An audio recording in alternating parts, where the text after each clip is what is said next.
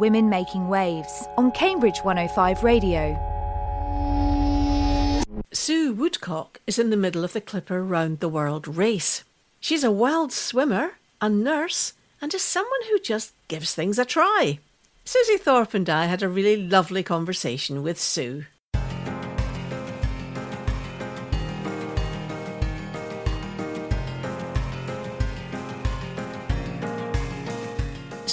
Woodcock is in the middle of the Clipper Round the World race. She signed up to do two legs in 2019 2020, but the second leg has, of course, been postponed because of COVID. She's also a swimmer, a runner, and a nurse.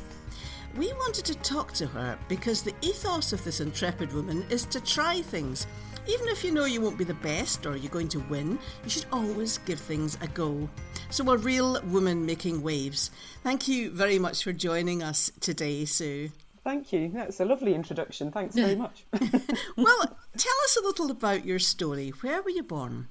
Okay, so I was born in the industrial Black Country, a little town called Brierley Hill, and uh, it was a steelworking town. All the families, all the men, kids, everyone worked in an industry associated with the steelworks. Yeah. Uh, my, my dad was a steelworker, and I've got real clear memories of him uh, working on the steelworks, and also you wouldn't be able to do it now, but going up to take his, they used to call it snap, which is their sort of packed lunch. Uh, I remember he forgot that one day, and I had to. I was about four years old, and I had to run up to the steelworks with it, and uh, actually went onto the furnaces and Wow. gave Dad his his snap. So, uh, and one of his friends gave me a sixpence, I think. So, The But yeah. 60s were different times, though, weren't they? We were all running around different. at four. You know, I remember the same, you know, two or three streets away from, from where I lived. Nobody batted an eyelid about that kind of thing, and everybody looked out for kids, really. they did, yeah, But there were quite hard times back in those days as well, in, in, in small towns like that, in industrial towns. Yes, I guess they were. I don't really remember that. I just remember having a really happy childhood, and um, Dad worked in the steelworks. Mum stayed at home looking after us as children. They wanted to buy their own house because we were in a sort of two up, two down house with a loo at the end of the garden and all that sort of thing. And so Dad took on a second job. Um, he worked on a farm, so he'd work shifts at the steelworks, and then he'd come home and then he'd go and work on the farm to to earn money. But even despite that, I never remember a time when Mum and Dad weren't available for us. So um, that's where swimming came in. So every Friday, I've got clear memories of Dad taking us to the local swimming pool to teach us how to swim.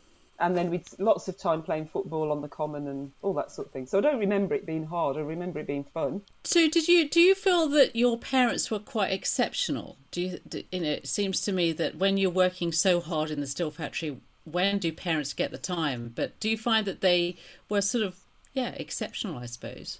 Yeah, I mean, obviously I would say that because they're my mum and dad, and they're still alive now, and they they're in their eighties, and they still go to the gym, and they're still really vital people. They're Um, so- exceptional. They are. they are exceptional. I think I think I, I think I was really lucky. But then the whole extended family, mum and dad's brothers and sisters, it was quite close knit, I guess. And swimming became a bit of a love, I'm assuming. It did, it did. Not particularly as a teenager. I mean, you know, as I say, we, we didn't have lots of money, so I didn't go to swimming clubs. I didn't have any sort of um, swimming lessons. But dad taught us how to swim. And then I really got into it after my son was born. I've got two children. And uh, when they were going to school, and, you know, you get chatting to people. And I joined um, Epsom District Masters Club. I live in Epsom now. And that's where I learned to swim properly, you know, learned how to do butterfly and breaststroke properly and and then began to met some great friends there and you encourage each other. So yeah, and we ended up doing some competitions and Yeah, you, you qualified to swim for GB in the European Masters, I believe. I did, I did, yeah. It was uh, only just qualified and uh, never went there, as I say, with any chance of winning any medals or anything like that. But oh, we had such a good time. I did manage to do a personal best in 50 metres freestyle, but that was mainly because I, I didn't do a warm up and I just drank a rum and coke instead. yes. That's a great story. A great- Maybe that's the way forward, Sue, actually. I think we all take things too seriously. but yeah, so those friends, um, you know, I still see them two or three times a week. I don't swim with the club anymore. I took up open water swimming in, uh, around about 2007. That's when I got into triathlon, and then that introduced me to open water swimming. And now, as soon as uh, lockdown, when they said you can go and swim in rivers, we've been swimming in a there's a river not too far from us, and we go there six o'clock every morning, most mornings, and and do a swim before we start work. You hear about people wild swimming. Is is it a lot better? Do you just love being out in the open air, or what yeah, is it I think about it's it? Very, it's very free. So, um, as I say, I used to um, train with a club, and that was three times a week in a pool or chlorinated water, and it's it, you're inside, and particularly in summer, it's not great. And then there's something about open, open water. It's um, it feels exciting. I was quite scared when I first began to do it, for sure but then it, it's very freeing and you are totally immersed in your environment. So I guess it's a bit mindful as well. And it's not about PBs and it's not about competition. It's just about really, really enjoying what it is that you're doing. Saying that, there are um, open water events. So there's, a, there's something called the Thames Marathon, which is a 14k swim. I've done that a few times.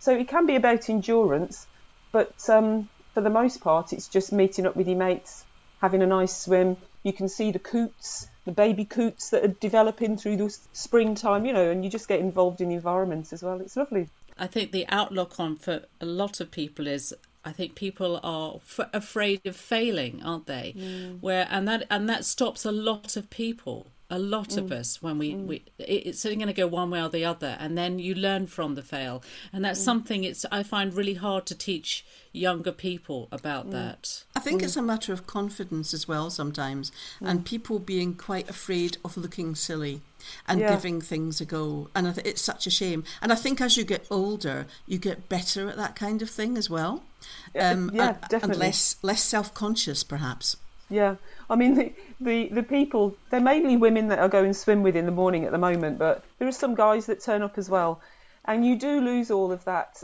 And a, lot of the women I swim with actually they are channel they, they are channel swimmers. I mean these are really impressive swimmers. I don't wow. fit into any of that. These these channel guys are swimmers. These are, these guys are really impressive but it's, it's, it's, something I was chatting to um, Catherine, one of them, um, a few days ago when we were talking about body confidence.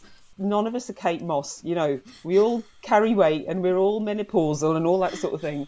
but you just become, uh, I guess, quite comfortable with your body, and there's nowhere to change. So you, you change on the riverbank and you look have a quick look around to see if there's anyone coming before, you know, you might strip off a little bit. But um, Wow, you actually, I assume, I mean, I assume you go with your costume on, so getting um, in the water is fine. But when you yes, come out, have you actually got to remove the costume? Yeah, yeah. But there's all sorts, you know, you've got you you got little towel techniques and you know. Yeah, that's true. Big big baggy sort of gown gowny things that you can wear, but but they do go and miss sometimes. We've had a few a few close close shaves with dog walkers early in the morning. oh, that's that's brilliant. it is absolutely. Tell us about the nursing, Sue, because you've been a nurse for many years, haven't you? Uh, yes, I have. I did A levels. I went to a comprehensive school. It wasn't a great comprehensive school, but I did A levels. Unfortunately, I messed my A levels up, and it was purely down to my own actions. I was far too interested in being the best new romantic I could possibly be, so I didn't study, and just went out clubbing all the, the time. Much to my dad's disappointment, I've got to say because he could see me. That was an opportunity missed, you see. Yeah. But anyway, so I messed those up and uh, didn't really know what to do. Did a variety of jobs. Went to work in the south of France for six months as an 18-year-old.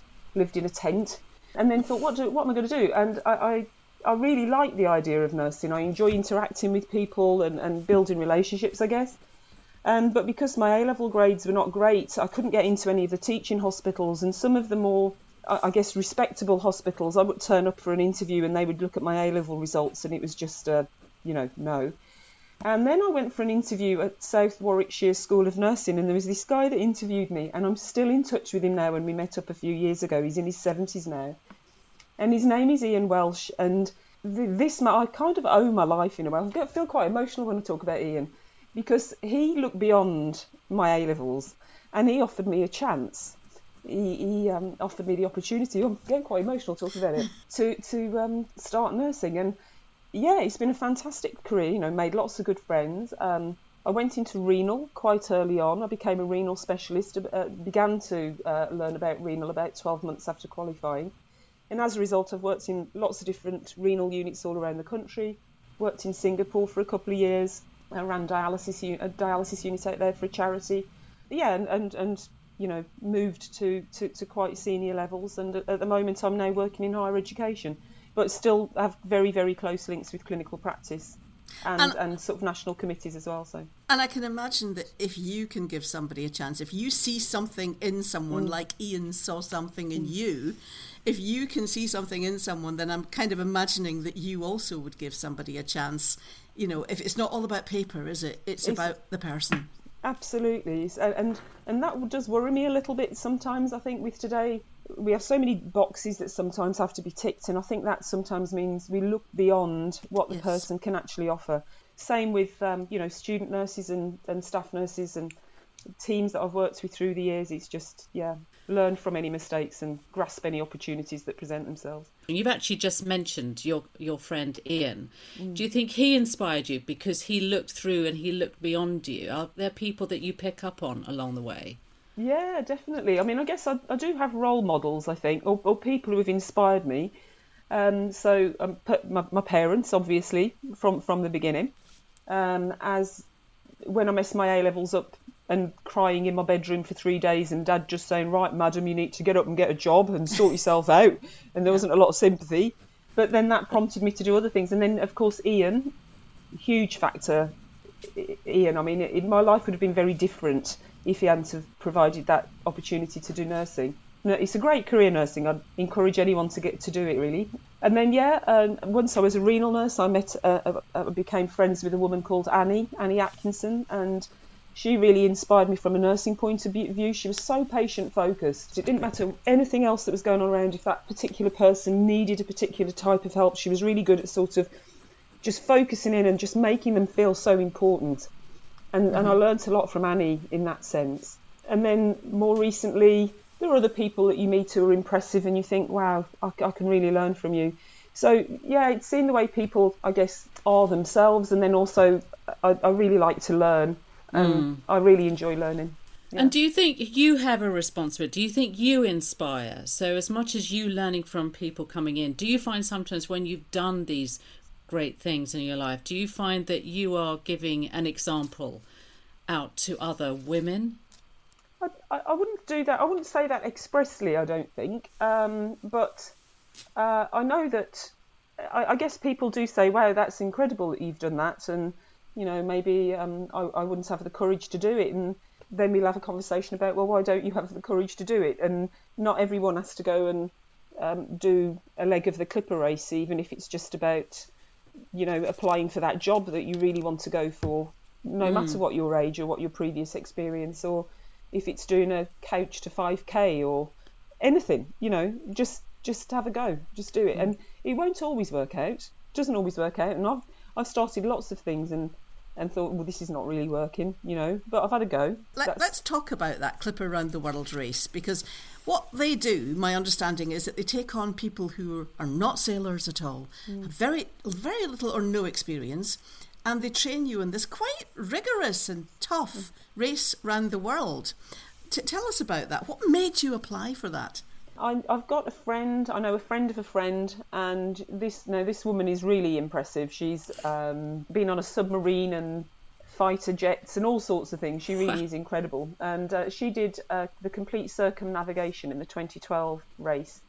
And I hadn't really been aware of it before then, but I followed her progress and thought that looks great, and oh, I'd quite like to do that one day. And then in 2016, I kind of realised that Josie had been through uni. Finn would be completing his A levels and hopefully going off to uni in, in 2018, 2019. And um, that would be my opportunity, you know, get the kids out the door and uh, let's have a go type thing. So, so I applied to do it, got an interview, got got on, then came back and told Rob, my husband, and the kids what I'd done. And I love it. You didn't tell them before then. No. Oh, I, I, love I, it. I was interested in it, but it was like they didn't, didn't really do any more than that. And then. Uh, then we sat around the dinner table and, and I kind of explained, you know, the risks attached to it, and if they didn't want me to do it, then that was fine.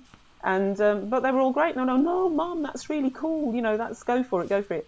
So yeah, um, I, I didn't sail. I hadn't sailed before, and then they take you and you do a four-week training program, and so you're trained to be a competent crew. You're not trained to become a specialist navigator or a helms person or anything like that. It's just to be competent around the boat. So if a sail needs to be changed or meals need to be cooked or the engine needs to be checked, you know, you can do that sort of thing. Um, yeah, it, it, it is grueling. Forget circadian rhythms and the 24 hour body clock. You know, you're doing four hours on, four hours off, four hours on, four hours yeah, off. Yeah, that is what makes it tough, I think, really, isn't Yeah. it? That, that Yeah. constant rigour of not getting a full night's sleep, the broken Mm, sleep. And sharing your bunk with someone else, so your hot bunk as well. So when you're not in it, someone else is in your bunk. You know who's going to be. You sort of have a bunkie, a bunkie partner. That's, Um, that's not that's not pleasant. well, well, my my bunk partners are really great actually. I, I have nice bunk partners, but um, yeah, and, and again that was another way of uh, you meet people who are very very experienced sailors and have had amazing adventures and been to parts of the world that I know I'm never going to get to, and and to listen to their stories are really inspiring. But yes, I mean physically, yeah, it, it was it was really tough sometimes when we when I did the first leg, which was from uh, London to Uruguay. Um, we had a little stop off in Portugal, Portimao in Portugal. In total, we were at sea for about 30, 33 days, something like that. And um, yeah, you see amazing things. Go through the doldrums, big storms. Living living at 45 degrees for a week is really challenging. Going to the loo, that sort of thing. were, were you scared at any point, Sue? The, yeah, people have asked that. I'm, I never felt scared. I felt very anxious. Um, there are times, particularly when the conditions are changing very, very quickly. You know there's a storm coming, or you, you're in the middle of a storm, and maybe you need to drop a sail. And it's really, it's absolutely imperative that you execute your manoeuvre correctly, because if you don't, that has an impact on somebody who's on the foredeck, and they may end up getting injured. So often when it was very like stormy or there were those very quick changes in weather and conditions coming, I was more concerned about what my performance would be like in order to maintain the safety of everyone on the boat, rather than being worried about the storm, if that makes sense. Yeah. And I think that probably helped you cope with it a little bit as well because you bring it right back down to what you are in control of and then making sure that you do that to the, the best you possibly can and in the Yeah. safest way. Yeah. Yeah. Do you ever find that when people say to you, Would you recommend going on the Clipper? You've just said the words grueling and mm. hard and the ramifications of not getting a certain skill right and it has mm. effects on other mm. people. Would you say to people, Have a go, but you'd also give them a very, very honest, This is hard and you really Yeah. have to think about this? Yeah, I mean the, the the people who are the round the worlders. I mean they are made of steel. You know the people who actually choose to do the round the world thing. They really are tough and they are made of steel. Yes, I would. Um, I would say give it a go. I mean, the good thing about the training is, you know, you do your level one, two, three, four. You can step off at any point. If you're really struggling, then you might be advised to step off as well. But that didn't happen to too many people. Y- You know, there are times when it really makes you look inside yourself and about the way you work as a team, because obviously you're a very. Um, there were 20 of us on the boat in a small environment. And and there was a time I do I, I can't swear, but I did actually send an email to Rob at one point, and I, I think I'd had a particularly bad day, and it was just get me off this flipping boat. and then he it, because the emails only went out once every 24 hours. By the time he re- he received the email, of course I was absolutely fine. So he sent me an email back going, you know, stay strong, but I'd moved on by then. Camp, yeah. Camp Granada song, really, isn't it? Mama, father, get me out of here. And then it's sunny, but then but Yeah. 20 minutes later, it's all great. That's right, exactly. I think it's like with anything, you know, if you, yeah, if people are interested, have a go. It's, it's not all roses, and it's not all, you know, the pictures all look great and beautiful sunrises and dolphins, and but there was lots of boredom. A lot of it was also being able to manage boredom, uh, particularly when you're going through, um, you know, bits like the doldrums where you are on the same tack for days and nothing is happening with the weather, and there's very little wildlife, and so it is you in your head and the people around you. So you, you've got to be prepared for that as well. So it goes from sort of absolute boredom to 100% high high octane activity, and it can switch. Survival, really. Yeah, That- yeah, that- yeah, in storms. yeah. I guess it's all about it's br- distilling down to you against the elements and you looking after other people and Yeah. looking after yourself as well. But but I was just a small cog in that team, you know. I was just a part of that team. You've got a skipper who's very experienced. You've got a first mate who's very experienced. You've got other people around you who are experienced sailors who are taking part in the race, and then you've got novices like me. And obviously, you just learn and learn and learn all the time. Yeah, I, I, I would. Yeah, I'd recommend it, but it's not for everybody. But I'd recommend it. You're on a break from this at the moment, so you're about to do the second leg when you can, with, with Mm. Yeah. COVID uh, having broken the thing. Are you looking forward to that? Or are you I looking forward to it with, intre- with trepidation? No, I think it's a bit like childbirth. You know, you have a kid and you go, "I'm never doing that again." and then time goes and you think, oh, maybe I'll have another one. I should have flown out to China at the beginning of March to pick up the boat because I was then going to sail across the North Pacific to Seattle. But obviously, China was off the cards at that point because of COVID. So instead, we were redirected to the Philippines. So I flew out to the Philippines. But then this was the beginning of March, and it just felt like the whole world was starting to shut down. And we did a short offshore race, and then at that point, Clipper decided to call and postpone the race because we couldn't sail anywhere. The whole of the west coast of America, uh, North and South America, had closed. You couldn't sail into any ports. And then the Philippines, that was quite fun. The Philippines went into um, lockdown. We, we couldn't leave the pontoon, and we kept on the pontoon under armed guard for three days, so that was quite exciting. and then uh, but but we managed to get beer so that was okay and then yeah I flew home and then after that I, I had a week or so just making sure I wasn't symptomatic and then I put my uniform on and went and worked as a sister in a dialysis unit And of course, Um, that's probably been tough as well, I would imagine, over the past few months. Yeah, I, I mean, I, I was in a dialysis unit, so um, looking after people with kidney failure, um, and they would just be turning up for their normal uh, kidney dialysis treatment. And we did have people who presented with COVID sys- symptoms, and uh, it, it hit the renal, it hit renal patients badly. Actually, it affected a lot, and we, we lost quite a few. Um, we would send their, those patients off to hospital, but I mean, it's not like some of my colleagues were actually in, you know, um, hospitals working on COVID wards and ITUs, and that was that was really tough for them. I, I can't. I've heard some of their stories, and that was very very difficult. Yeah. You know, and I just hope we don't get a second wave in the same way. Yeah, we too. Yes, Out, absolutely. Out of all the things you've done so far, what's been an amazing highlight? You mean, you know, is it something before the clipper, or was it the clipper that's something that you thought, wow, I didn't think I could do that? Clipper is probably up there. There is um sailing into Uruguay.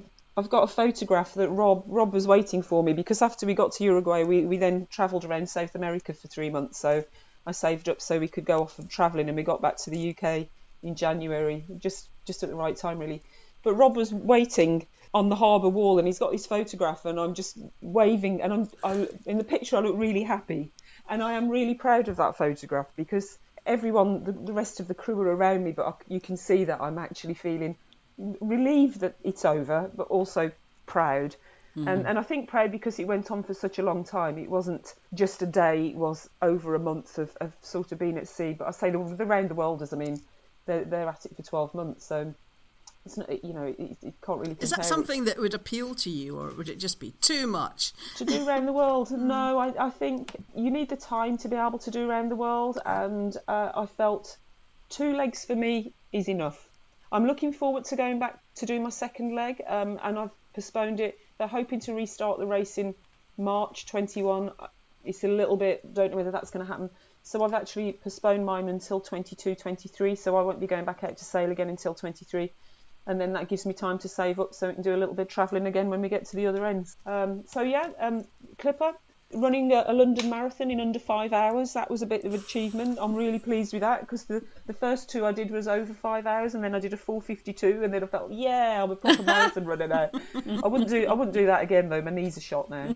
Um, I know that feeling actually. Yes, and, and and being a parent, you know, like being a mum, Yeah. that's pretty cool. you are absolutely perfect for women making waves, and I think you're very inspiring, Sue. And and I'm I was talking earlier about having some responsibility to sharing your stories, your journeys with a younger generation because I think it. I think it's important personally to it's not all about as you said before school and exams it is about life experiences isn't it It is. It is.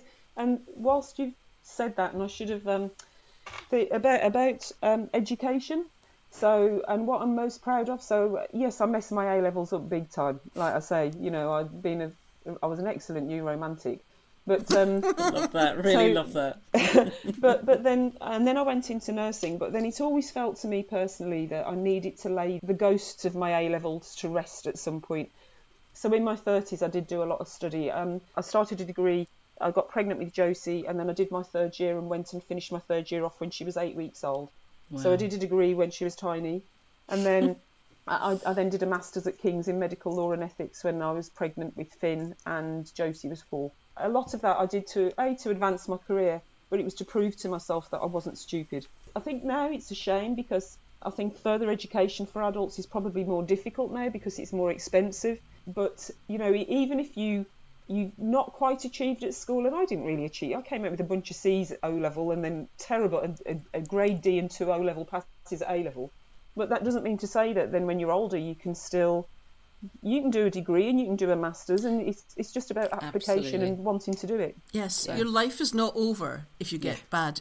If you do do badly at school, maybe it actually sometimes inspires you to do other things later Yeah. on, and maybe you do better in the long run. It's tortoise It- and the hare, isn't it?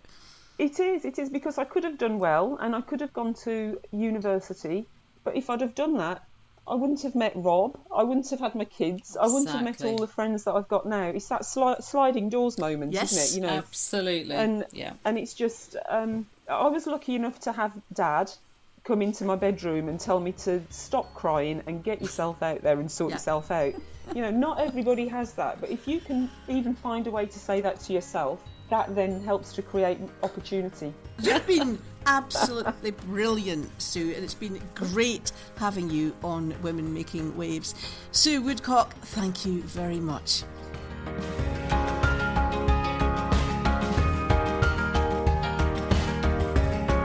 What I found by talking to Sue Woodcock is she's so modest, completely modest, and Yeah. nothing is too too small or too big to do. She's not one to, to show off, is she? She just does because she wants to do it and she wants to help and everything. And I think that's amazing. Well, what made me smile was we had to talk her into being interviewed because when we invited her to be interviewed, because we, we, we thought she sounded brilliant, she was like, "But no, I'm, I, I've looked at your website and there's all these people and I can't, I'm not a woman making waves. I can't do it. And we're, yes, you can.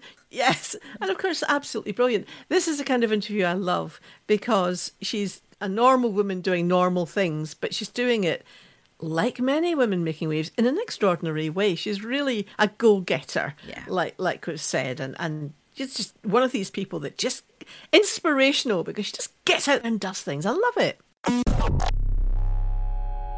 Women Making Waves on Cambridge 105 Radio.